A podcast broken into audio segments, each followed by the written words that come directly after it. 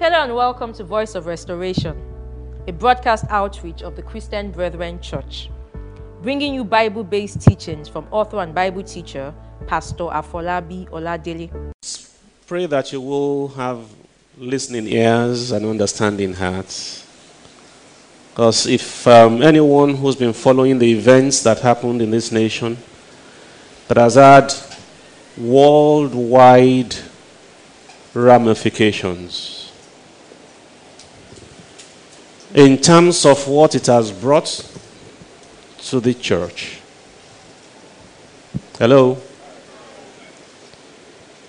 In terms of the publicity that this country has taken, I would not worry.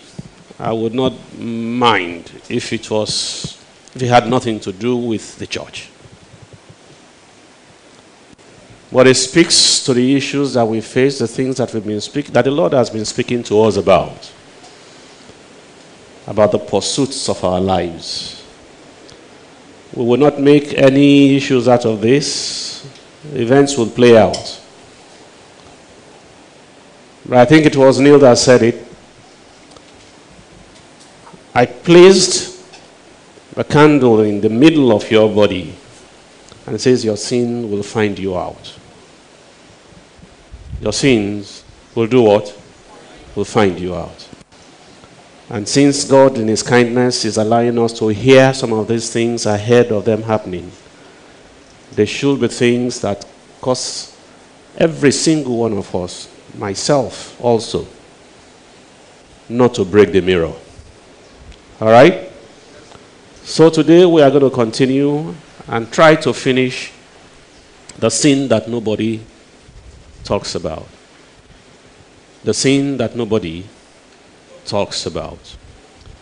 We started last Sunday from our text in Luke 16, and I don't intend to go through all of them, the parable of the unjust steward who failed the principle of custodianship and the test of accountability. He breached the trust of the owner. He wrongly appropriated what was committed into his trust. What didn't belong to him. He wrongly appropriated that and was accordingly relieved of his work. He was sacked, fired, because he wasn't worthy of trust. Even though that conversation eventually ended or concluded on mammon or money, there were those who were standing around who were watching, particularly the Pharisees and the Sadducees, some of the Pharisees in particular, excuse me, who made jests of Jesus. Hey, you. You'll be poor all your life. You sit down there. And I wonder how many of us feel that way when we talk about money, when we talk about things that have to do with worldly possessions. If that's how you got to where you are, you don't know how I got to where I am. I've tried to show you that there is only one credible, credible source, only one credible source that is enduring, that is peaceful, that your heart will know rest, independent of whatever it is that's going on around. The Pharisees derided the Lord because they were guilty of what Jesus was illustrating in that parable of the unjust steward. And we picked out something that's very unusual. Without them voicing out, Jesus knew what? He knew what was in their thoughts. And we picked on that aspect of what goes on in our thought life. Going on to Romans chapter 12, where what we found was that the word think, think, twice was repeated in verses 2 and 3. I don't want us to go there, so we can save my time.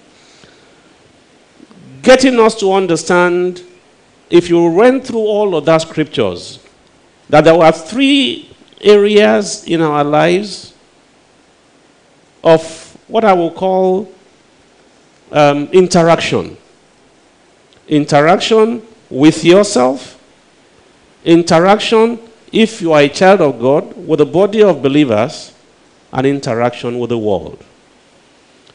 And you will find repeatedly, if you conversant with the life of Apostle Paul, the challenging of that self interest, something that characterized his life and his testimony that he spoke about in Romans chapter 7 before he got to the point of liberty. Who will deliver me from this body of sin? And hooray, in Romans 8 1, thanks be to God. For the law of the Spirit of life in Christ Jesus set me free from the law of sin and death. Because when a man's heart, when a man's thought is all about himself, self interest, self pursuits, and so on and so forth, it's a reflection of what's ruling in your life. And we saw in that same Romans 12, I didn't go through, I expected you to have gone through. The Paul made an issue of just not esteeming yourself more highly than you think. Particularly amongst ourselves, we made the illustration about comparing the giftings in the lives of people, by which many of us we stumble and we run into trouble. But worse still, comparing yourself with the world. We saw the examples, um, two scriptures that I'm going to read because they are important. That if we don't think right, if you and I, we don't think right, we run, into, we run the risk of being driven into wrong and damning pursuits. Damning pursuits. First Timothy uh, chapter 6. Give me 9 to 11. The passion. If- yeah. But those who crave the wealth of this world Those who do what? Crave the wealth of this world. Methinks. Because if we read these things, for him to be specific about the wealth of this world means that there's, there's a wealth of another world. Hello? If he speaks about the wealth of this world, then there may be the wealth of another world. And here he is talking about us, speaking to us, saying, Those who do what? who crave the wealth of this world Mm. slip into spiritual snares. Oh, yes? They become trapped by the troubles that come through their foolish and harmful desires. Oh, craving the wealth of this world is related to craving what? Foolish and harmful desires, yes? Driven by greed and drowning in their own sinful pleasures. And they take others down with them into their corruption and eventual destruction. When it happens, when it happens, is it only me? Is it only you? It takes what? Others down. I was speaking to the pastors who are just talking generally. It's one of the saddest and most shocking examples. Those who perished in that building. Not just those who physically perished. I think I know at least one person, I will spare the name, who came looking for money and wanted to raise a couple of million dollars just to buy a unit in that place.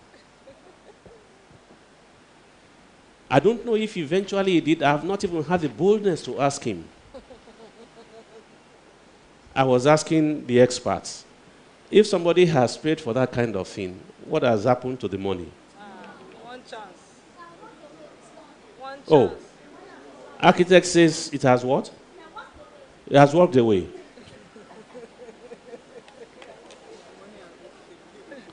That's not my subject for today. But I'm sorry because I know and I've shared in some private circles the things that God said to me out of Psalm 144 when I was finding it extremely difficult to, to pray for this country and the answers that God gave me when He taught me how I should be praying. And in the process of praying, He made a statement that shocked me, which I am not at liberty to say publicly. But I am seeing it playing out. I am seeing it playing out. And that's why we are speaking to ourselves in all soberliness. Kọlọmọ ṣe kí kó kọwọ́ ọmọ ẹ̀ bá cease from iniquity. Stop living a righteous life an unrighteous life. Because the judgment of God is only within his control. I can predict it. The day it comes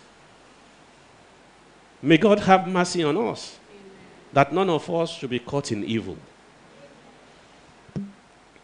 I don't know the man beyond everything that has been said. 2 Timothy 4:10. 2 Timothy 4:10. Yes? Since, since Demas deserted me and has left to go to Thessalonica, hmm. for he loves his own life, Crescens has gone to Galatia, and Titus has gone to Dalmatia. No, I mean that, that one concerning Demas deserted me. Another translation said he has done what? He has loved what? This present world. And those who have been following the teachings about the present world, they will understand the danger that is all around us. Things that we normally would latch onto. This present world. There is so much about this present world that you need to be aware of and you need to be careful about so that we don't get trapped. One of the things in Acts 19:27 Acts 19:27 So that not only this our craft is in danger to be set at naught, but also that the temple of the great goddess Diana Now, the story here, I hope many of you know it. This was a city in which Paul was preaching, and his ministration damaged the art of these people. But what was their art? What were they selling in this particular place? They were selling what? Come on, guys. What was their art? What were they promoting in the temple of Diana? Prostitution Prostitution is what? Well, prostitution, pornography, and all the things that went with it. This present world has plenty of that. And those who are promoting it, those who are selling it, those who are pushing it, they have commercial interests, just like your big brother Nigeria. You can't see it, but it's there in your face. There are those who are promoting it. They seduce you with money. I once watched a, a- a social media clip long ago now of somebody who belonged in another church who said, "Ah, I am going to do it. I'm going to do it. You are shaking your head. How many of you saw that clip? I wonder what they were being taught. And I hope there is none amongst you sitting here, male or female, who, for pressure of money, is willing to become an attendant in the temple of Diana. The present world has much that it is giving, clothed in innocence, in, sugar coated. Some will argue it, they will find logic around it, and try to justify it. But believe me, you will pay for it. Except it's not this God that you are serving. All I pray is that your life does not get sacrificed. And that the work of faith and the salvation that Jesus gave you, you don't perish from it. We saw other examples manifest of the manifestation of this sin of covetousness in Luke 12, in Ecclesiastes chapter 4, and we watched a clip that gave us an understanding, and I hope you did understand that clip if you, if you followed it. Why it was the sin of covetousness, the thought, the thought, the thought was something that God legislated against. They're going to read you a story, and they're not going to rush about it because I'm going to test your understanding there. It's a short one. I just ran into it, going through my archives and so on and so forth. Yes, please. One day, a man was talking to an angel. The angel said, What can I do for you? The man said, Show me the Wall Street Journal one year from today. This way, I will know where to invest my money and become a multi-millionaire. So the angel snapped his fingers, and out came a Wall Street Journal dated one year in the future. The man flipped the pages of the newspaper, studying the listings and observing which stocks will be high and which ones will be low. But in the midst of his joy, tears began to roll down his cheeks. Why? Because when he looked over the obituary column, there was his face. God Just stop there.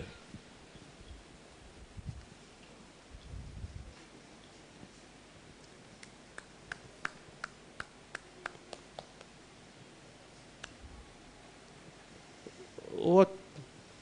Why was the guy crying? Why was the guy crying?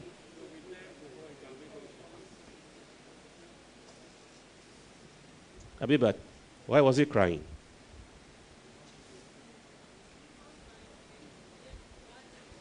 I can hear you. By that time, he will be dead.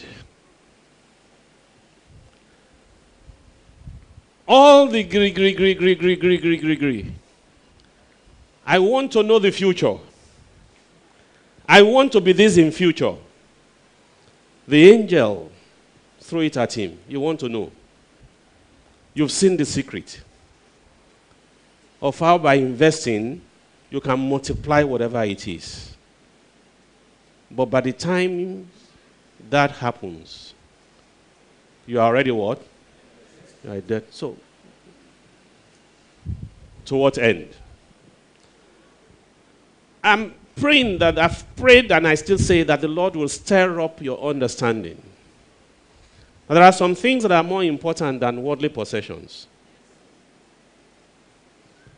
Some things are more important than the pride of life. Some things are more important when it comes to the things that I see around me. And if we recognize these things, perhaps it will begin to change our minds, our thoughts, and so on and so forth. In that scripture in 1 Corinthians chapter 7, I believe it is, where Paul, is it 1 Corinthians 7? Yes. And as part of what he was saying to them concerning this present age, he said, knowing that the time is what? Is short. He then began to say a number of things that are very difficult to digest. All right? If you can find that for me, 1 Corinthians 7, I think it's around verse 29 or verse 30. Verse 29. Okay? My friends, Yes? what I mean is this the urgency of our times mean that from now on, those who have wives should live as though without them, and those who weep should forget their tears, and those who rejoice will have no more time to celebrate, and those who purchase items will have no time to enjoy them. We are to live as those who live in the world but are not absorbed by it. Thank you. That's the, the, the, the passion. I, I like the King James Version better, but that's fine. As I illustrated this, if we are stretching something, something that is stretched, can you see what is at the other end? It's difficult. But the sense that Paul was conveying here is that the time is short, compressed. When you compress it, it means that what is behind is easier for you to do what? To see. And that's exactly where we are today. That's why we are today. That in the compression of time, it requires that your approach to things must be different from what they used to be in the past. So he's not saying go and divorce your husband. That's not what Paul is saying here. It's not, it's not saying don't invest. But it's saying your manner of thinking, your manner of approach, everything that you are doing, what worked in the past, need not what? Work now. You need a revolutionizing of your mindset to understand how does God want me to, have, to, to, to, to, to approach all the things that he spoke about. So that we don't fall prey. When we talk about the shortness of time, we always think of it alone in terms of Jesus is coming. Absolutely right. But in terms of Jesus, of the events that are around us now, many will still fall into that trap because they were unable to change what? Their mindset, their approach to things. Praise the Lord. And thank God for those who insisted that we should do a part two because now we want to get to the heart of it. As I, these things stunned me because when it was a question of the thought, and then the Lord took me to this scripture that we are going to look at by His grace in a little bit of a detail because it tells the story of why it is so crucial at this time that God is talking about covetousness. Acts chapter 4. Verse 31. And when And they, there it gives you the it gives you the context. Yes? And when they had prayed, the place was shaken where they were assembled together. And they were all filled with the Holy Ghost, and they spake the word of God with boldness. And the multitude of them that believed were of one heart and of one soul. Neither said any of them that aught of the things which he possessed was his own, but they had all things common. And with great power gave the apostles witness of the resurrection of the Lord Jesus. With great power gave the apostles witness of the resurrection of the Lord Jesus. Yes? and great grace was upon them all. Mm, mm. Neither was there any among them that lacked. For as many as were possessors of lands or houses sold them and brought the prices of the things that were sold and laid them down at the apostles' feet. And distribution was made unto every man according as he had need. And Joseph, who by the apostles was surnamed Barnabas, which is being interpreted the son of consolation, a Levite, and of the country of Cyprus, having land, sold it, brought the money, and laid, at the, and laid it at the apostles' feet. But a certain man named Ananias, with Sapphira his wife, Now, methinks, I know you have translated to chapter 5 now, but it's, it's important for us to see. I didn't, under, I didn't quite catch it until it drew my attention to it. Why would God speak of Barnabas and then contra, contraposition it with Ananias? Why? We'll get to see it as we go further. Yes? But a certain man named Ananias, with Sapphira his wife, sold the possession and kept back part of the price. His wife What also. do you think could be happening here? Oh, come on. It should be obvious to you. What do you think could be happening here? Oh. Competition? Comparison. Something may be going on here that I saw her do it. I also am going to do it. Where? Inside the house of God. But what's serious here? This was the beginning of the what? Thank you. The beginning of the church.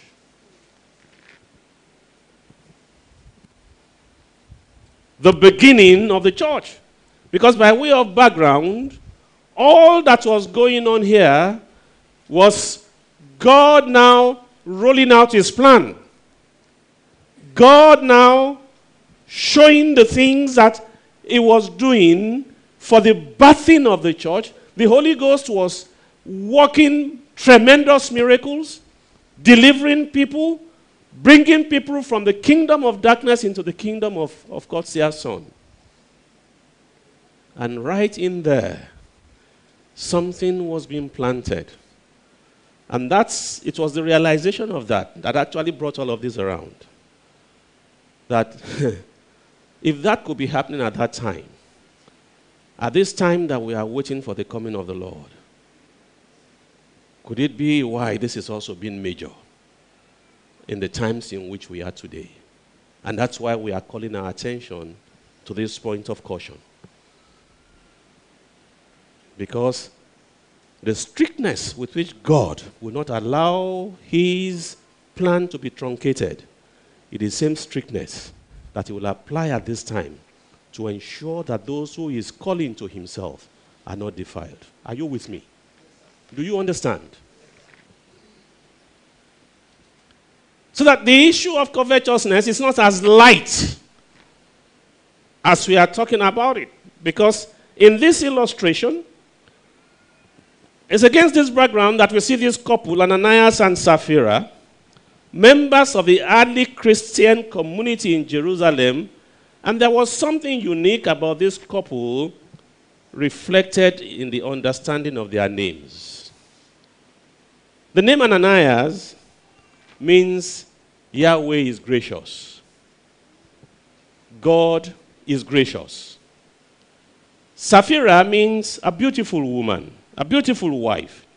So God had been gracious to Ananias, and I'm positioning him that not just as an individual, a family life. A family life. Toxan Philo, Afolabi and Tina. You have yourself in different couples. And the issue that we are talking about deals not only with the individual, but it speaks to a family life, a blessed home. Because this was an example of a home that was blessed. We didn't read that Barnabas was married, it doesn't tell us. But listen to me. The early meaning of the, the, the early meaning of Ananias' name is Yahweh is gracious. God had been gracious to Ananias in giving him a beautiful life, wife and in blessing him also with land. He had all the things that a man will want. Land was an instrument of production, very, very important in that time. And no doubt he and his wife were among the more affluent members of this early Christian community and would should therefore be more committed to generosity, right?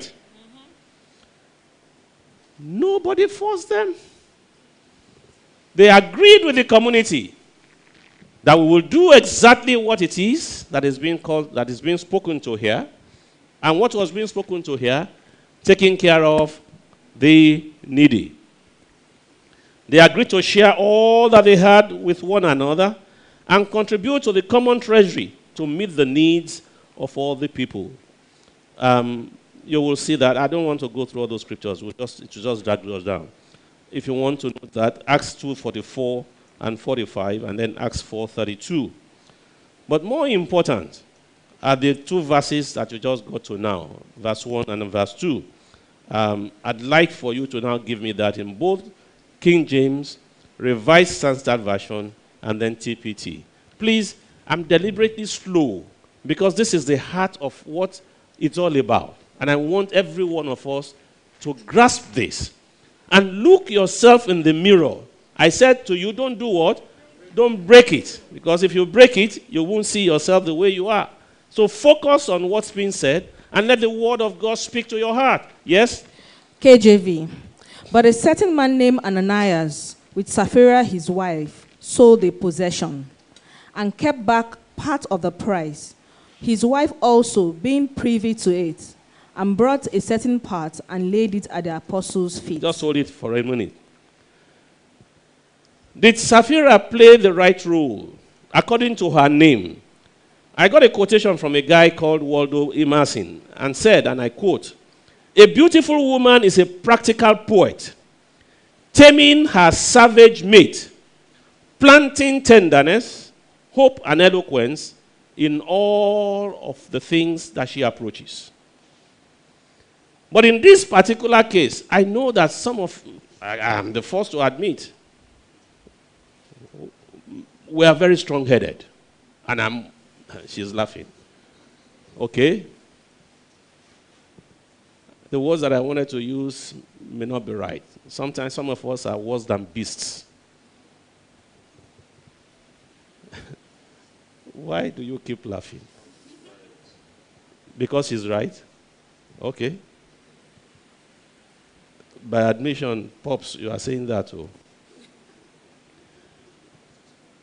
The question that I asked did Sapphira leave her name?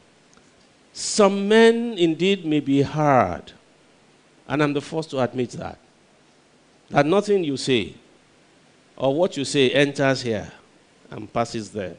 What puzzled me here is that nothing is said that she made any effort at all. Hello? Nothing is said in this script that she did what? She made any effort at all. In fact, the scripture that you read says she was what? She was privy to it. And if you would allow me to stretch it, I'm wondering in my heart, maybe she was actually the one who was championing it. Yeah, yeah, possible. Very possible. I don't know. But it throws something out about family life concerning the things which are right, the things which, let it be on his head alone. We're not praying for that to happen. But we must make the word of God come alive. Because these things are written for our examples, upon whom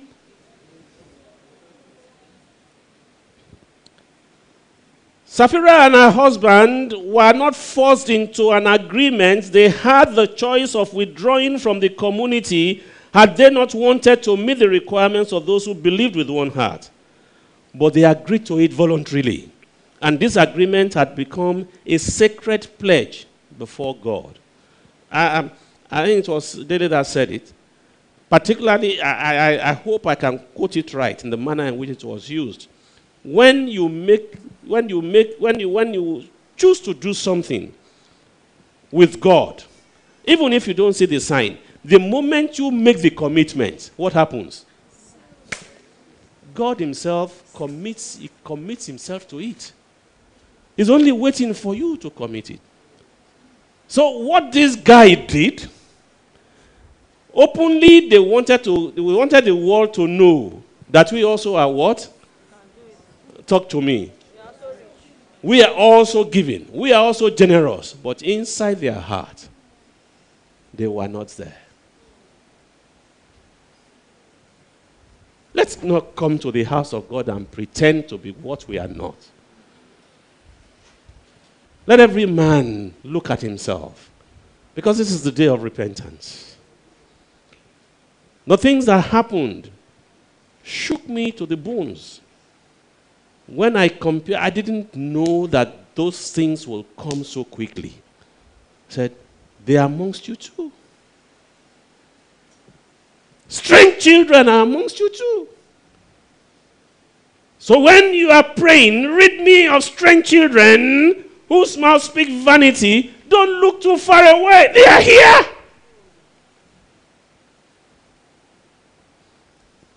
They are inside the church.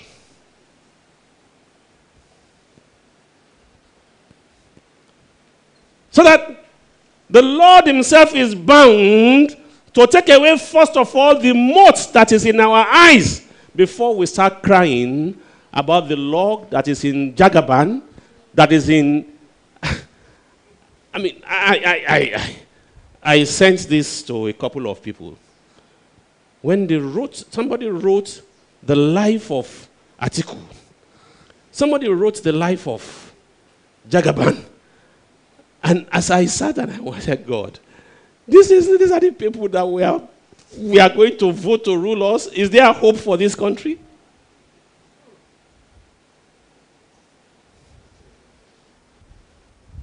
Is there hope for this country? But the flip side of it is those who we think should rule us, are they better? We call the name of the Lord. It's on our lips. We talk all the right things. But get there, the real you will surface. The real you will surface.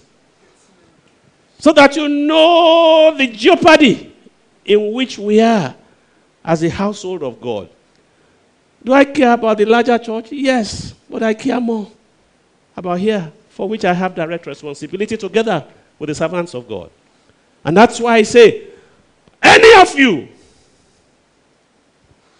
look at me, look at Talks, look at Dele, look at um, Andrew, barring the past things that we did, you've seen us. If we have taken any man's gold or defrauded any man, speak up and speak.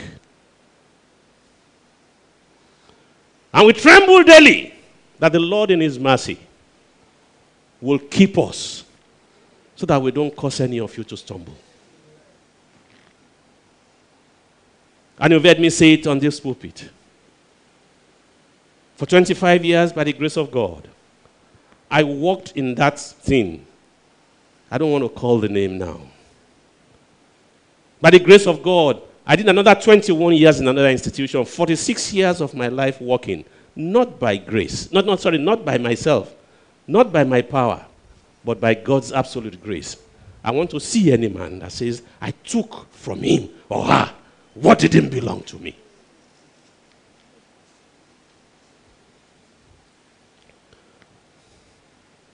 May God hold us because we are at the edge. May God hold each one of us. I, I don't trust myself. I don't trust myself. That's why every day, every day, every day, where you don't want me to go, just when you see me going there, go for me instead. Let me crash. If God was that strict, stern, at the time when the church was in formation, then you will understand why now. It's very frightening. Very, very frightening. Maybe not to you, but to me. I have buried, seen buried quite a number of friends. That every day that I live, I'm saying, Lord. Uh, can you translate that for me in English? Um, find me standing in you. Find me standing in you. Find me standing in you.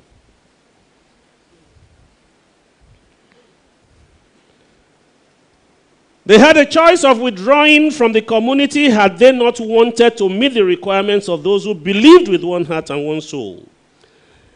They had agreed to it voluntarily. And this agreement had become a sacred pledge for the, faith, for the faithful.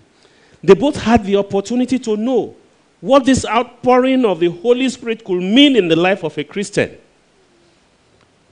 Because they were witnesses to it. They were familiar with the gifts of Barnabas, spoken to in Acts 11 24. A good man full of the Holy Ghost. They saw the practical expression in his life of his faith in Christ by selling land and bringing the money and laying it at the apostles' feet. Acts 4:37, which we read, was the act, and I, I had this question: Was the act of Ananias and Sapphira was it a comparison matter? Didn't they think about the gravity of what they were doing in just thinking, I want to be like him? And as they say, um, the now I don't want to get my lines tangled. The, mean, the, the means is not the end. Please. the, the end does not justify the means. Because the means by which they were trying to do something here was absolutely wrong. Absolutely wrong. They both knew that because of such generous giving, there was not a needy person because the goal of what God was doing was clear to them. That God was teaching something.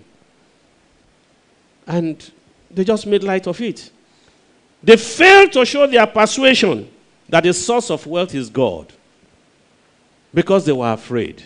Like somebody said, I think it was you said that they were afraid of tomorrow. They were afraid of tomorrow. Afraid of tomorrow. This God, can we really trust Him? I just pray that the Lord will help us to see. They never realized that they, as part of the church, yeah, I don't want to miss this. They fail to show their persuasion that the source of true wealth is God and that true wealth has for destination God's appointed purpose. Matthew 6:24. And give me Romans 14, 17 through 19. No man can serve two masters. No man can serve two masters. For either you will hate the one Yes. and love the other, Yes. or else you will hold to the one Mhm. and despise the other. Mhm. Ye cannot serve God and mammon. You have to make a choice. And the choice that they made was a pretentious choice. And God dealt with them. Romans 14, 17 to 19. And I, I, I, I, want, I, I want you to, to please, this particular one. This was Paul now, speaking to the Romans. Yes? TLB. For after all, the important thing for us as Christians is not what we eat or drink, but stirring up goodness and peace and joy from the Holy Spirit. Mm-hmm. If you let Christ be Lord in these affairs, Give me King James. This is not good enough. Because this man was speaking concerning the kingdom of God, right? for the kingdom of God is not meat and drink, Okay? but righteousness, Shh, shh, shh. The kingdom of God is not in what? The things of this present world is all about what? Oh. The things of this world, this present age, circle around meat and drink. But the word tells me that the kingdom of God is not there. The kingdom of God is not there. The kingdom of God is not defined.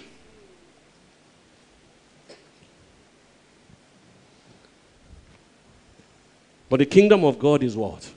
But righteousness and peace and joy in the Holy Ghost. Where?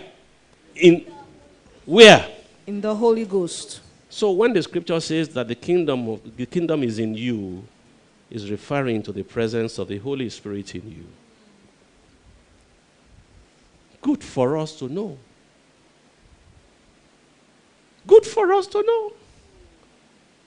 That the kingdom of God is the Holy Ghost dwelling in me. And that's why he said in that Matthew 6:33, has it having food and raiment. Oh, sorry, not that's not Matthew 6. Having food and raiment, let us therewith be content. What is food and raiment? I mean, I, I, I, I'm sorry, I, I don't mean this as a bad joke. If I go and buy a $1 million apartment on the 23rd floor, is it taking me closer to God?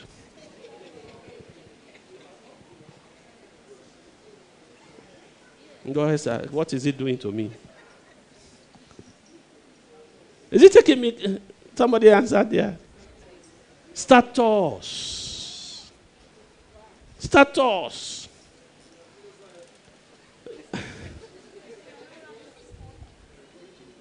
Uh, it may sound funny. I'm just trying to let you rationalize.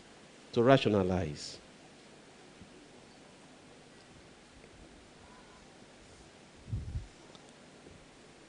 And I just pray. I pray that the Lord will help each one of us to choose right. The sin that no one talks about. What they did not realize they were going to truncate, if allowed, the revival that was sweeping through the land. They were introducing something that if it caught fire and everybody began to do it,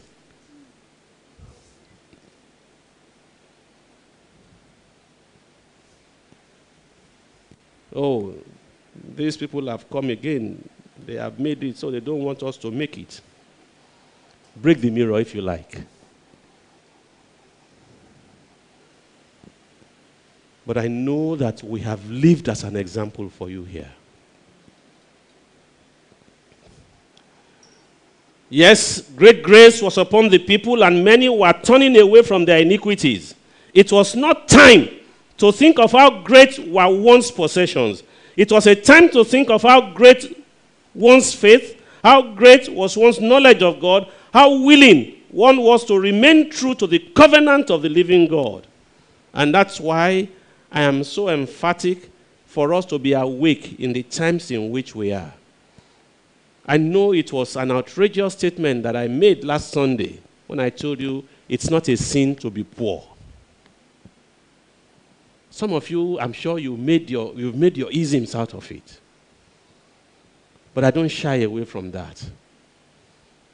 Because the one who owned everything, who owned everything, the scripture said he became what?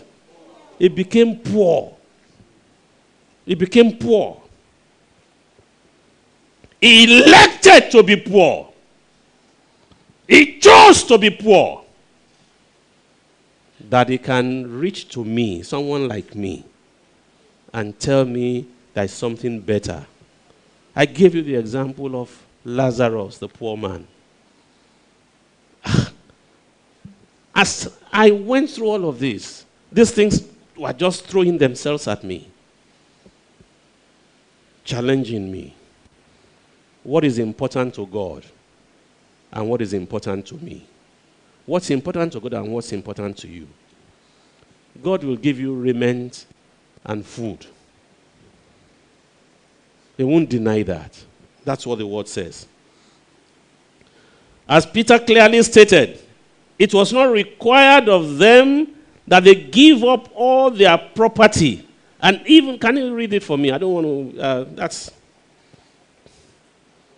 that's, um, that's in five, chapter 5, uh, when Paul was, uh, Peter, excuse me, Peter was, Verse 3. yes.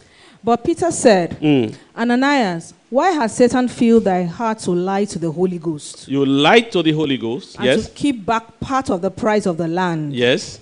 Whilst it remained, Was was, it not- not, thy own? Was it not yours? Did anyone force you? You could have said to us, This is all I want to give you. This is all I want to give you. Then you understand why Paul, when he was speaking in 2 Corinthians chapter 8, just let's look at because I need you to understand this. Uh, and I, I, I, want to acknowledge with gratitude the giving in this church, even in the deep period of uh, COVID. Pastor said, Your giving has been consistent and even better than times when things were not going. So I'm not talking about that. It's not a, it's- this is not a statement of ingratitude. But I need you to see here. Paul, when he was speaking to the Corinthians, yes, he was using another church as an example for them. Go on, please. Verse 12. Yes. For if there be first a willing mind, There has to be first what? A willing mind, yes, it is accepted according to that which a man, man hath, has, and not and what? not according to that which he had not. So, where is this thing that says, go and sell all that you have and come and pledge it to God? Where did you find it? They made mincemeat of you because you didn't know what the Word of God said. It is accepted according as what a man has and not what he does not have. Of course, there are times that some of us, and I don't, I mean, I'm, I'm pointing you to the scriptures here. Some of us have taken steps out of persuasion on the spirit of sacrifice that have gone beyond the scriptures. But God never failed. But God will not require of you what you cannot give. He won't require of you what you cannot give.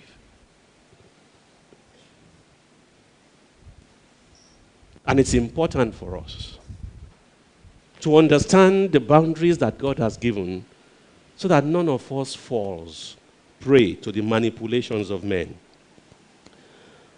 So, what a strong indictment this is of the wife. The phrase with his wife's knowledge makes her as guilty as her husband. A man, I already said, a man may not always, a wife may not always influence her husband in what is right, but she can at least try. We have no record that Sapphira even tried. Her husband committed evil entirely with her knowledge. And it will also seem that her support, with her support, if not at her instigation, this family had become more interested in what they had than in who they were. Years ago, the youth were, spoke, were taught about um, what's your identity. And I think it's good that we all ask ourselves that question What's my identity? This couple were more interested in what they had than in who they were. When Ananias first handed over the money from, um, from the sale of the land to the apostles, Peter's stand question is what she just read. Why has Satan done what? And this is this just puzzled me. These are people who just experience the baptism of the Holy Spirit. Abby? Yes. Huh? Yes. They've seen the infilling of the Holy Spirit. Pastor, but when Satan, how did Satan? I had to ask the question. Oh. No? I'm trying to say something here. If you are not careful, one side of you may be experiencing the Holy Spirit, but your unconverted mind makes you a prey for what? Satan. Deception is one, possession is also possible. That's why when you see things that are constantly repeating, pushing themselves in you, go and get help. Go and get help. Don't wait until you are killed. Find a brother that you can trust. Oh boy, this is happening to me. Oh, I don't want to perish in this thing. Oh. And then you keep on hiding and hiding and hiding and placating and justifying and whatever until it pushed, just like it pushed him. Prof, I had to ask myself the question. I said, ah, these people who are witnesses, they experience the power of the Holy Spirit. And here Peter was saying to him, How has what? Satan Satan done what?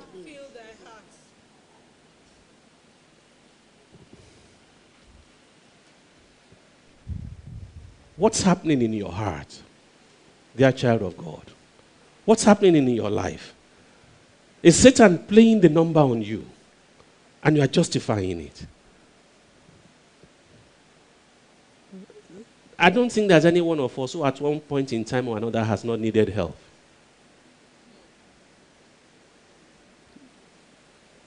I have, and there are witnesses of it.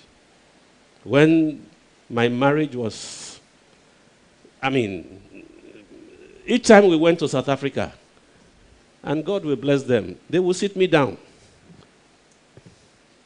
Am I lying? Dele, they will sit me down.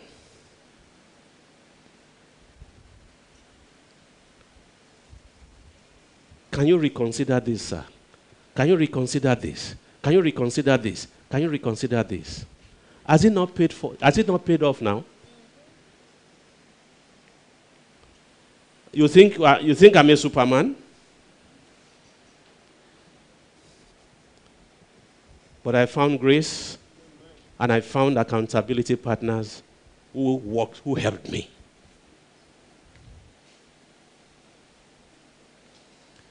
I don't know what kind of people you are. That you think you, are you can make it on your own. I would indeed that God will enable you to make you to make it on your own. But I know God placed us there, one for another, to be a stabilizing factor. Why has Satan? Why has Satan? Yes, go on. Why has Satan filled thy heart to lie to the Holy Ghost and to keep back part of the price of the land? While it remained, was it not thy own? And after it was sold, was it not in thy own power? Why hast thou conceived this thing in thy heart? Thou hast not lied unto men, but unto God. Mm. And then And Ananias, hearing these words, fell down and gave up the ghost. instant judgment. Instant judgment. God was not going to allow any man under the influence of Satan to truncate his plan. God wasn't going to allow that happen. and then the poor woman, not knowing what has befallen the husband.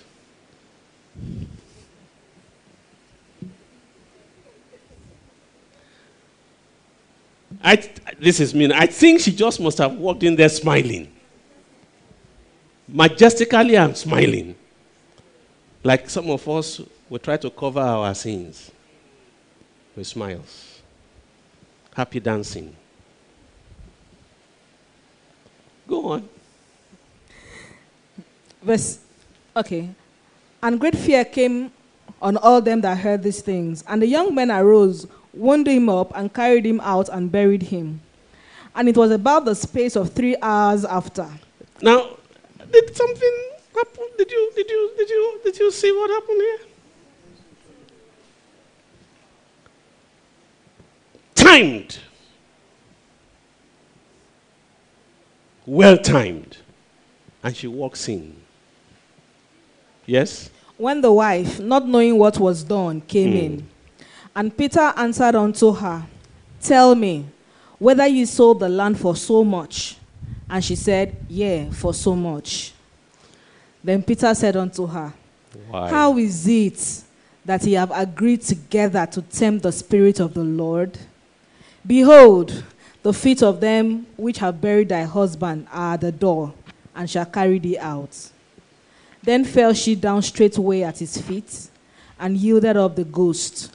And the young men came in, and found her dead, and carrying her forth, buried her by her husband. And Through Ananias and Sapphira, hypocrisy, covetousness, first insinuated its itself into the Christian church. If you go to Acts chapter 5, verse 11, it was in this same chapter that the first the word church was used for the gathering of believers. Acts 5:11. and great fear came upon all the church. Ah. Great fear came upon all the church.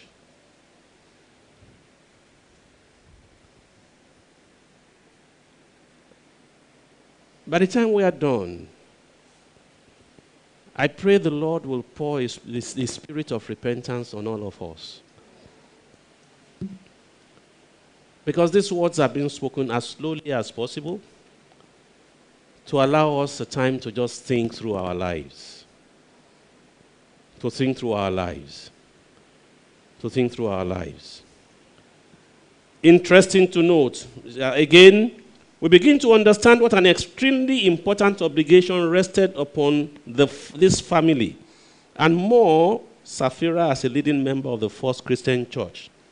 The sudden death of Sapphira and, and, and her husband, as you will read later, made the others to see what could happen when a husband and a wife become partners in evil and not in truth. Because it's possible. God bless you. It's possible for a husband and a wife to become what? Partners in evil, not in truth. That a sin two had arranged was worse than one done singly. Two consciences had to be stifled. That one cannot trifle with the truth and go unpunished. And that there is no halfway mark with truth. that either you are honest or you are dishonest.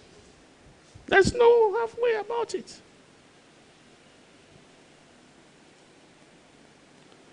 Great fear now came upon the church, and believers came forward in multitudes. When God swept out, when God swept out their feet, when God cleansed the house, you saw the multiplication that followed. But more than that, from cities, many sick, many sick people came who are healed and the like, and so on and so forth. Because of the evil committed by Sapphira and her husband, and also because of what happened to them, a new vow now came upon the people. And scholars have it that the vow of poverty, that this was what brought it about. I didn't check that, I, I just found it researching this matter. Scholars intimate that the idea of taking a vow of poverty in the church was inspired by the incident of the lie of Sapphira and her husband and others who, who are to come later to the house of God. Let's press forward. Covetousness is the cause of many spiritual and personal conflicts, for it greatly affect, affect, affects one's character in a negative way. It's associated with pride, conceit, unfruitfulness, lust, backsliding, and the forsaking of the eternal God, rejecting God's will. It has carries with you guilt that you don't have to carry and an insensitivity to the needs of others, missing God's best for our lives and failing to enter, above all, into the kingdom of God. Let's listen to the following scriptures that speaks tons that covetousness has no place in the body of Christ. It should not be named in us. shouldn't be named in us. 1 Thessalonians 2 5. Uh, sorry, 1 Thessalonians 6, sorry, 1 Timothy 6, verse 5, excuse me. 1 Timothy 6 5. Perverse disputings of men of corrupt minds Mhm. and destitute of the truth, Mhm. supposing that gain is godliness. Uh-huh. From such, Do what? withdraw thyself. Those who consider that gain is what? Those who consider that what? And that's what has been preached to us. You are rich because you are godly. Raw. Gain is not godliness. They've sold that to many of us. And that's why people are doing all kind of things. But this scripture says, cut off yourself from, cut your, cut off fellowship with such persons. With such do what? Withdraw thyself. 1 Thessalonians 2 5. For neither at any time used we flattery words, as ye know, nor a cloak of covetousness. Mm. God We didn't witness. use what? A cloak of flattering words.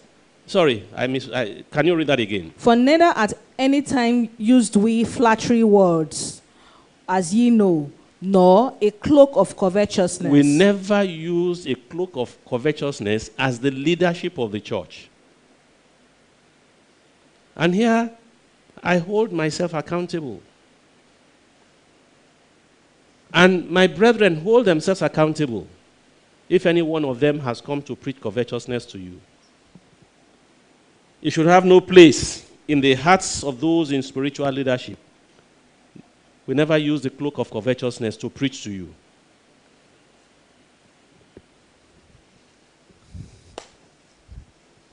I just got a tear. Uh, give me word now. Give me word. I just got a tear Range Rover. Uh, Range Rover. It's a Range Rover. Yes. I just got that. Where is your God? Where is your God?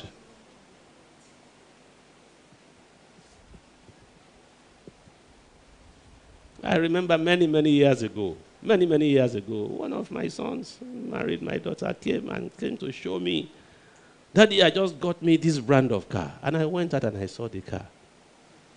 And I looked at him and I said, Son, this is not what you need at this time in your life. I'm sure he hated my guts for it. But time has proved me right. Wanting to be like others?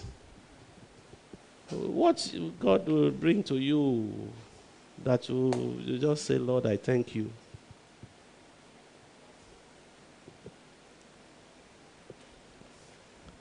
Covetousness has no place in the heart of what? Spiritual, true spiritual leadership. And if you see us trespassing, call us to order. Did you hear me? Did you hear me? if you see us what? Call us to order. 1 Timothy 3 3, Titus 1 7. Not given to wine, nor striker, Mm. not greedy or filthy lucre, but patient, Not greedy of filthy lucre, what is filthy lucre? What is filthy lucre? Prof, can you help me here? We, we just read these things. We read these things.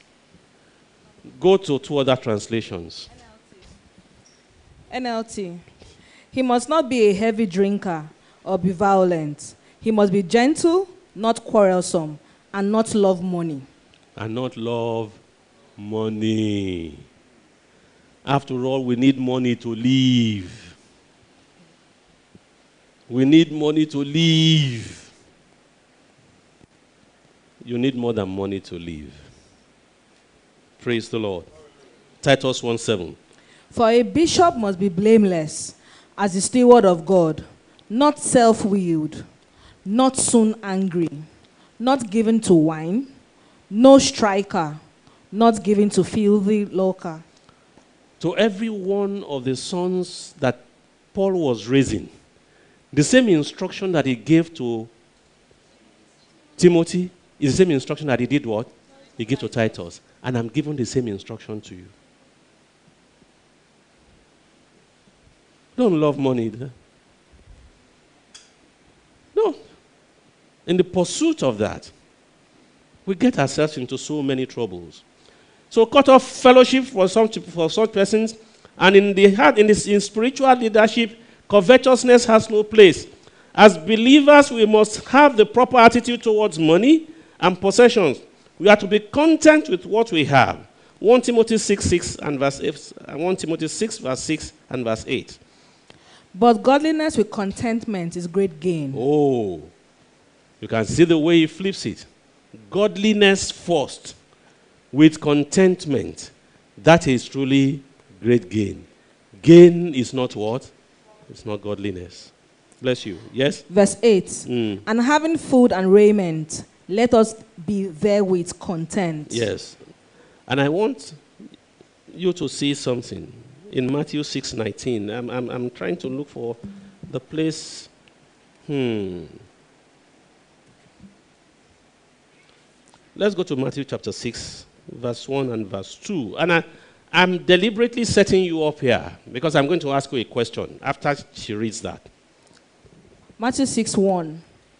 Take heed that you do not that you do not your Oh. alms before men. No, no, no, no, no. That's not what I'm. Matthew 5. Matthew 5.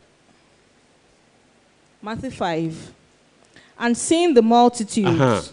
listen, went, listen to her attentively.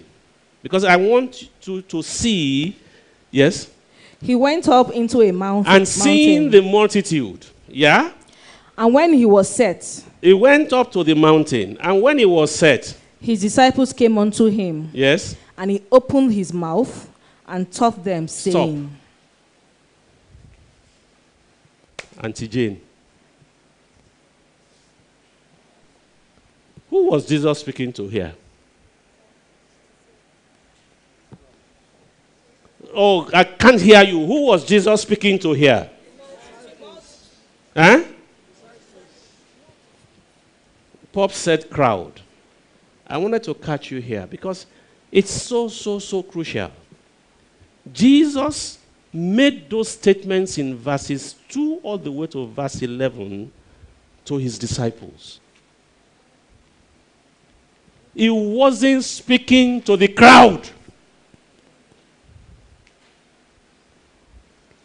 Jesus was not what? Speaking to the crowd. He was speaking to his disciples.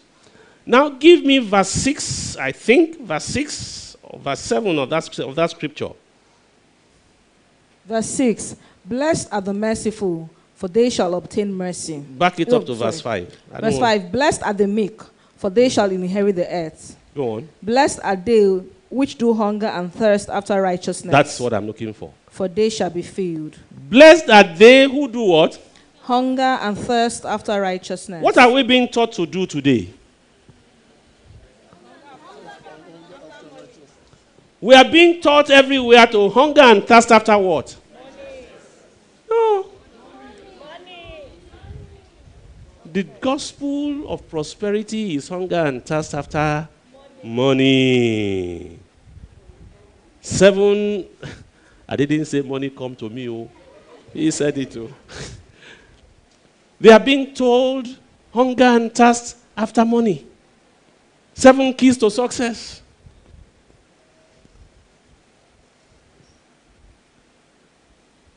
The direct opposite of what God was saying. To who? To his disciples.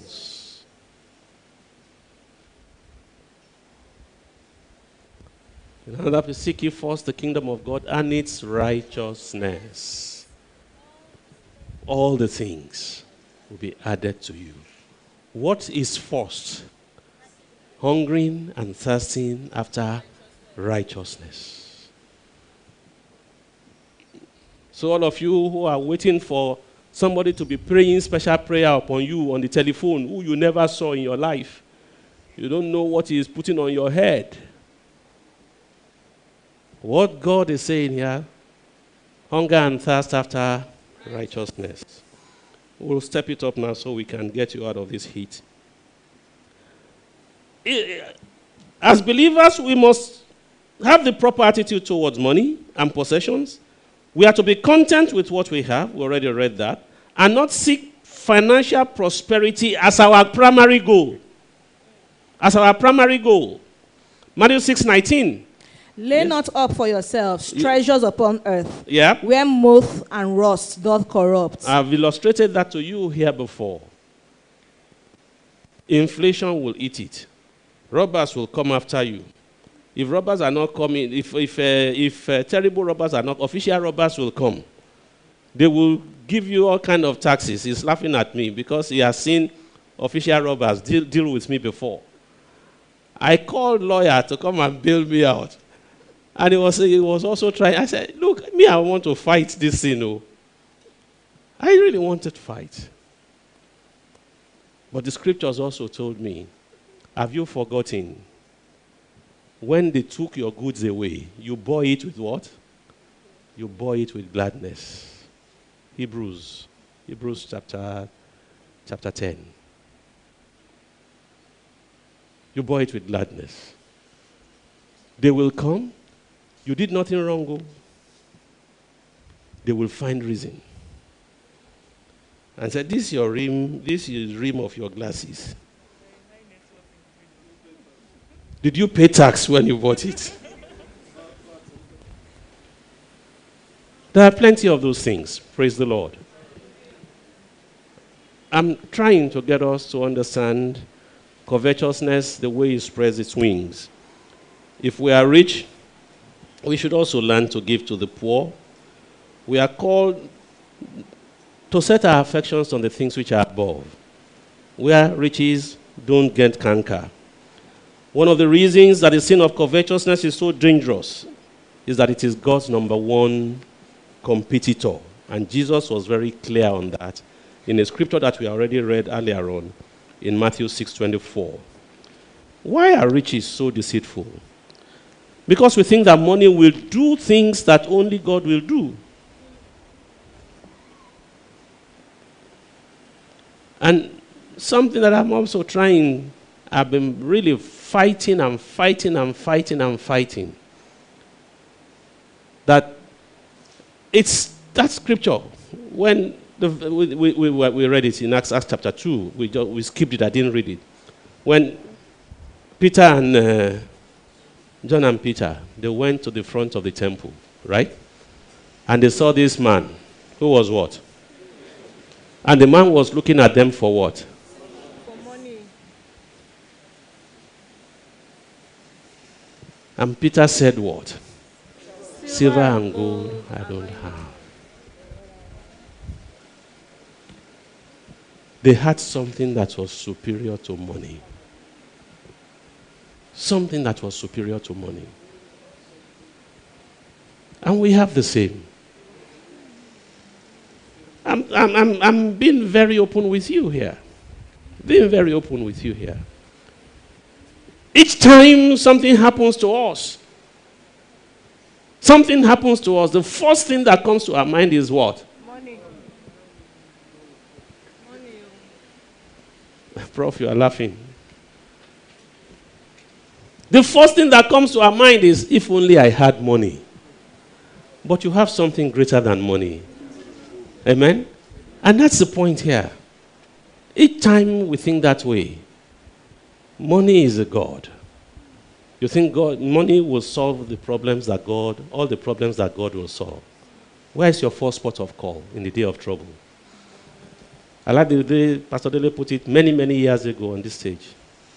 He said, somebody who is sick, they told him to go and bring a whole pot of money. What did the person need? Healing. He needed healing. In this particular case, this man didn't even know that healing was possible. He wanted to remain in the crippled state where they will be dropping kobo kobo in his pocket, in his uh, bowl. And they gave him something that he never imagined in his life. Silver and gold I have not, but such as I have, I give to you. What do we have? That's the, that's, this is where this one has been hooking me all the time. All the time. You people are looking at money. Is, what do we have? What do we have? Is it money that we really need? Or the active power of God that does what is greater than money?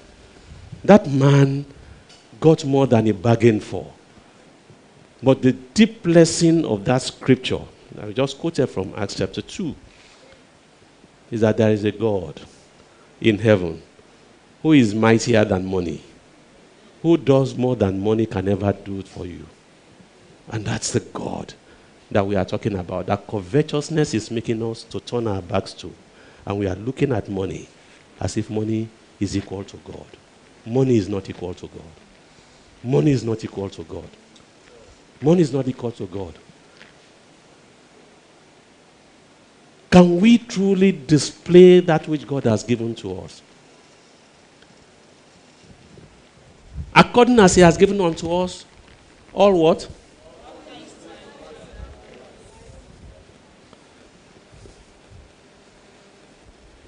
And each time circumstances come,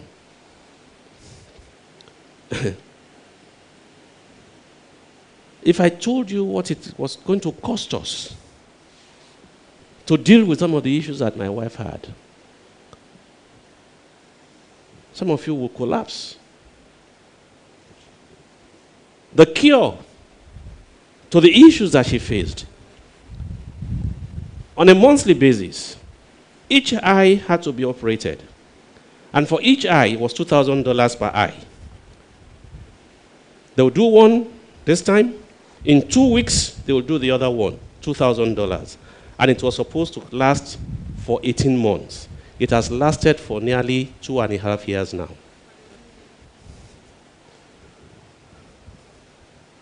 All I needed was healing.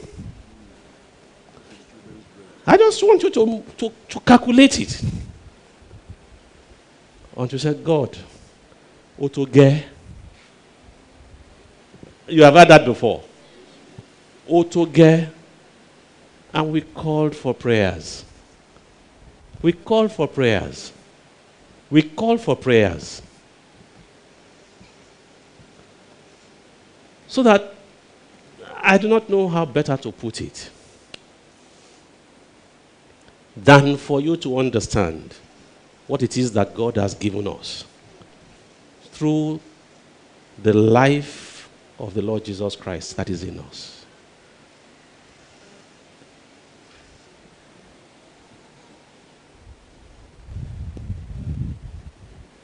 Money can't solve all things, so money cannot. And we better understand that which God has given us freely. And if we are not experiencing it today, let us ask God.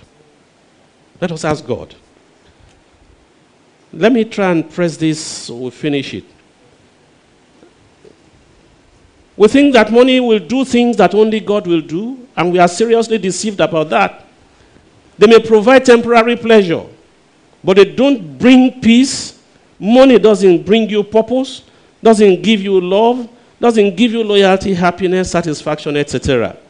And you will see, many of you remember during that economic crash of 2008 2009, when people lost everything that they had. What were, what were people doing? They were committing suicide. And it's going to happen again. We are deceived if we think otherwise. The rich die like everyone else. And they are, boy, oh boy, that didn't come out right. But the, the, the, the collapsed building is a good example. And I don't mean it in any mean way, just the reality. I haven't seen anybody. Like I said, I've, i just came from another funeral. As a brother, and it was lying in state there, serene, embalmed, and so on and so forth. I didn't see the house that he built being dragged along with him. We didn't see it. It was just there. And I'm pleading with you. Let's put God where He belongs in our lives. Let's put God where He belongs in our lives. Let's put Him and give credit to Him in all the things that He has done. Where then is a place for the gospel of prosperity? While it's true that prosperity and success are the blessing of God, the early church leaders didn't seek financial success or abundance or of material possessions. And I just gave you the illustration in Matthew chapter 5. I also gave you the example in Acts chapter 3. And you will find in Acts 20 33, Acts 20 33, let's just take that. I have coveted no man's silver. I have coveted no man's silver. Or gold or, or gold apparel. Or apparel. Amongst them, this man ministering to the rich and to the poor, he made bold to say it. I never took anything from you. My hands labored for me. And God was sufficient for him. The prosperity of the, the, the prosperity gospel is a false gospel. You can quote me anywhere. It's a false gospel. A product of false ministry Quickly, 2 Peter 2 1 to 3, Amplified Classic, please. 2 Peter 2 1 to 3. I say it again the prosperity gospel is what? It's a false gospel. Yes? Amplified Classic. But also, in those days, there arose false prophets among the people, Mm. just as there will be false teachers among yourselves, Mhm. Who will subtly and steadily introduce heretical doctrines, destructive heresies, even denying and disowning the master who bought them, bringing upon themselves swift destruction. Mm. And many will follow their immoral ways and lascivious doings. Because of them, the true way will be maligned and defamed. Mm. And in their covetousness, In their what? In their what? Greed. Lust. Yes? they will exploit you with false cunning arguments from, from of the old sentence of condemnation for them, for them has not been idle Thank their you. destruction eternal misery has not been asleep Be careful who you listen to. The three parts ministration on deceitfulness. Go and listen to them again. This happens to be one that is a great bait. If we put it on, on the advertisement now that next Sunday, oh, just come with your phone, you begin to receive double digit alert. Double digit alert. As if God is a thief. They don't spend naira in heaven now. They don't even spend dollar there. So if they bring, if angels begin to bring you dollar and um, and naira, they must have gone to break into some bank, right?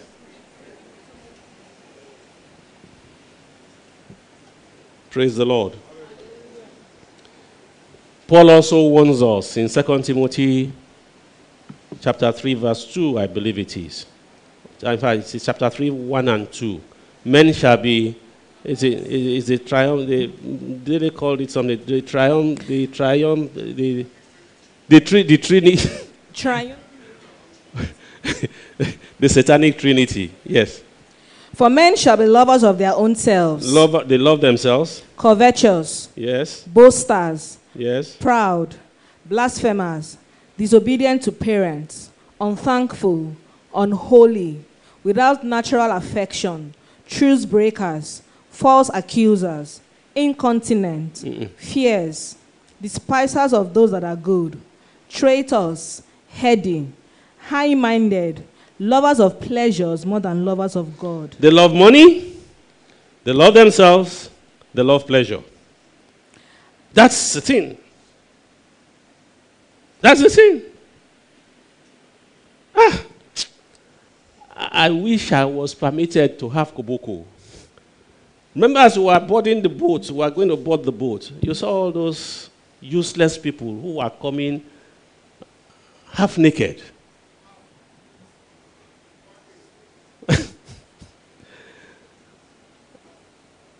I just said, Lord, Emanisuru.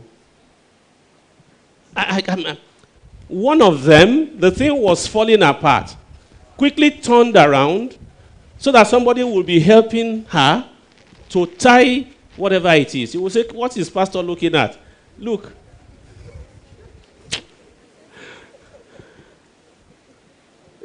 I mean, I will have to play like a Pharisee to run away because there was no other place. My back was to the wall. Uh, who was standing with me there? Somebody was standing with me. Lekan was the one standing with me, and uh, Noel was on my right. Then where do you want to go? Where do you want to run? I just said, God, I wish I had, if it is not going to be called harassment, to whip the hell out of these ones. Ah, mm. God save us. God wants our security and trust to be in Him and in Him alone. Only then can He reveal to us true riches. He wants our treasure to be in Him, for His riches alone are the ones that are eternal. Now, in the Old Testament, can somebody give me two examples of where covetous- covetousness played out? Eh? Huh? Achan, yes. Gehazi, Balaam. Everybody forgot about David. Oh, because he's a king? King, you don't covet.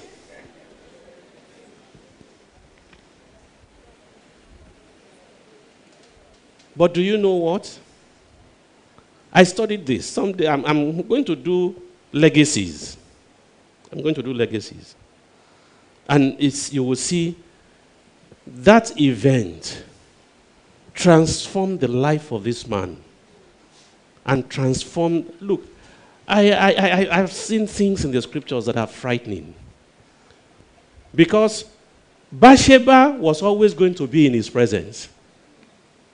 The reminder of the evil that he did was going to be there. The only thing that could change that was that the two of them rededicated their lives to God. Are you with me? The only thing that will stop the accusation of Satan was that the two of them dedicated their lives to God. Because each time that uh, he was in the house and he saw Bathsheba, Satan will say, huh? You're here, Lodi. But the evidence of it,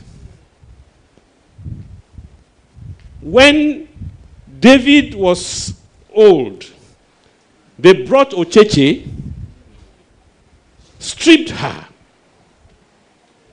The scripture said David did what? Never, listen to what the scripture said, never touched her. Didn't say that the battery had run down. But this had almost robbed me of God's grace. Never again will it happen. Never again! And you will find that both himself and Bathsheba, the amount of the truth of God that they poured into the life of Solomon, you will not fall into this kind of sin before again. You want proof? Go and compare Psalm 1 with Proverbs 1. Go and compare Psalm 37 with Proverbs chapter 3.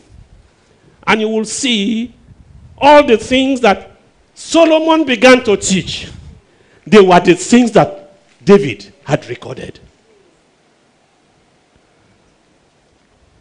Oh, that you failed doesn't mean it's the end. Only if you want to turn. But if you fail to turn, the legacy will be upon your children. It's not a curse. I found it in the Word. I found it in the Word. And not only what David poured into the life of that child, when Solomon began to speak in Proverbs 31, she said, Listen, O Lemuel, the instructions which your mother poured into your life. Both of them solidly turned away from the shackles of adultery. And the scripture provided us with evidence that there was a turnaround, a total change. What has crippled you by way of covetousness that God cannot break? Is only looking for a willing heart, a spirit that will cooperate with Him. And that's why we said, if any of you needed help, stand up to be counted. This is not a time for shame because, believe me, when God begins to deal with covetousness here, I don't want to be here. In the many dimensions in which it's operating. And that's why we are pouring it out as simply, as gently as we can. That none of us will fall prey. It's happening outside. For the person who was the promoter of whatever it is, that sold these things, that you find there are houses that were trying to claim him. He's my son. Don't you see what God has done in him? You saw him in Sutana. You saw him worshiping and praising God. Alacheyori on the top of uh, the house. He didn't stop God from saying, Ichabod, finish.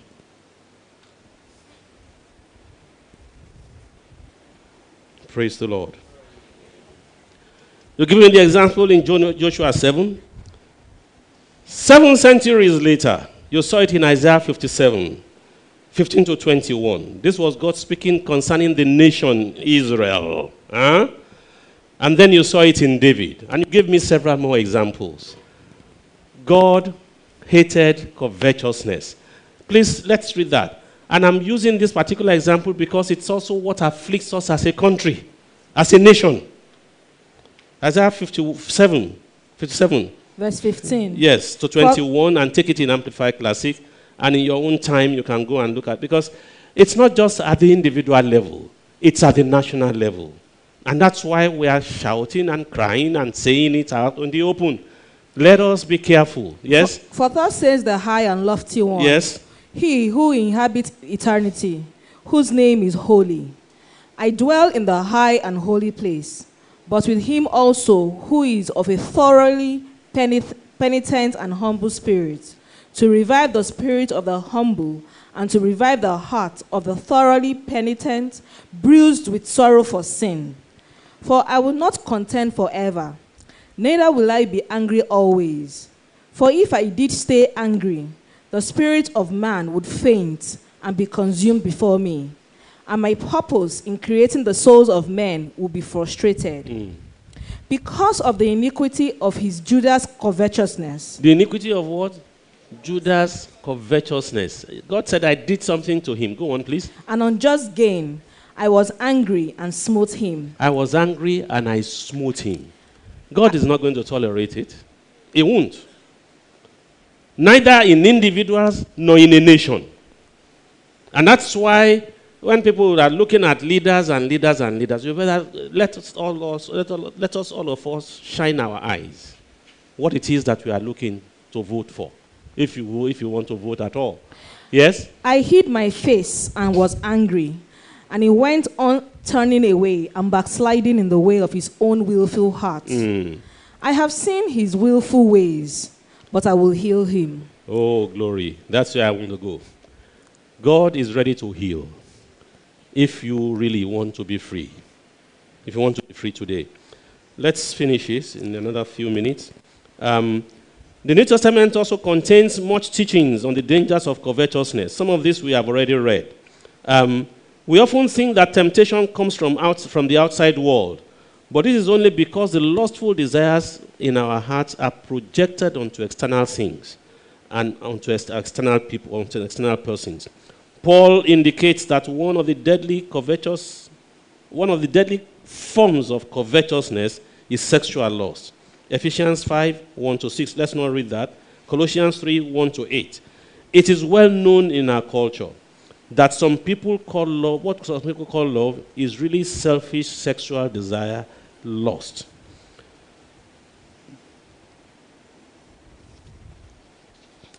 As I wrap this up, it's time to self check if we are truly covetous. 11 things, or 12, that I want you to, I'm going to read them because they will help you in this self check. And be honest with yourself. That's why I'm not asking you to, you, you, you will know. Do you prefer material gain to God? Do you?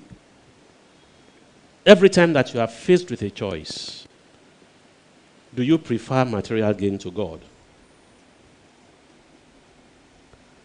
When it comes to your spending, number two, do you prefer to spend now rather than invest in eternity? We'll always find reasons to justify why I need it now.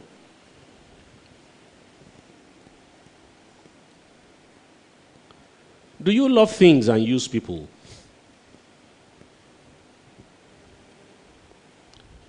Do we set our hearts, our minds on earthly rather than heavenly things?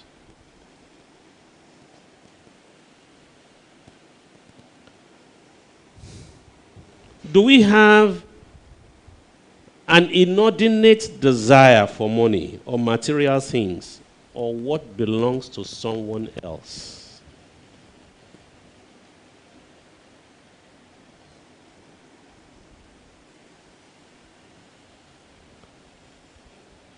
Would you rather rob God to indulge yourself?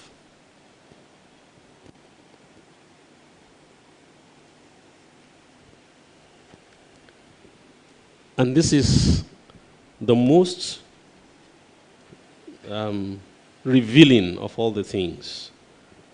And this you will read for me in 1 John 4, 5, and 6. Do you talk more about things than the things of God? Do you talk more about things of the world than the things of God? If your conversation is always like that, check yourself. 1 John 4, 5 and 6. Amplified Classic. Hmm.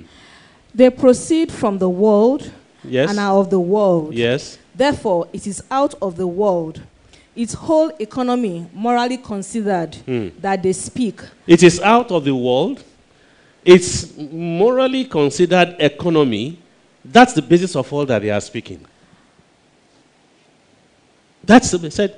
King James says, they said they came out of the world, therefore they speak only the things that are of the world. If your conversation is constantly about worldly things, be careful. It's a revealer. They, give me, give it to me in, uh, in, the- in, the, in the passion. The passion. They belong to this world, Mm. and they art- articulate the spirit of this world, They articulate the spirit of this world, and the world listens, and the to world them. listens to them. Huh? The world does what? Listens to them. Go on. But we belong to God, Mm. and whoever truly knows God listens to us. Yeah. So you will see a followership, you will see a tendency, and if I'm constantly, constantly gravitating towards the people of the world, the things they say, it's an issue. It's an issue.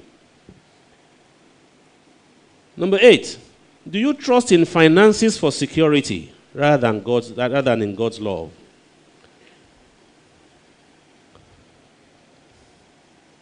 Is your giving to others always with a grumble, with a reluctance? While you use money to pamper flesh, is your giving to the needy? Is it with a grumble or is it always reluctant? Would you rather indulge in the flesh than support the mission?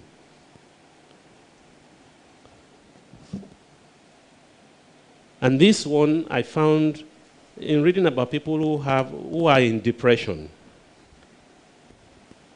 They would rather go shopping when they are feeling bad. Just go and spend.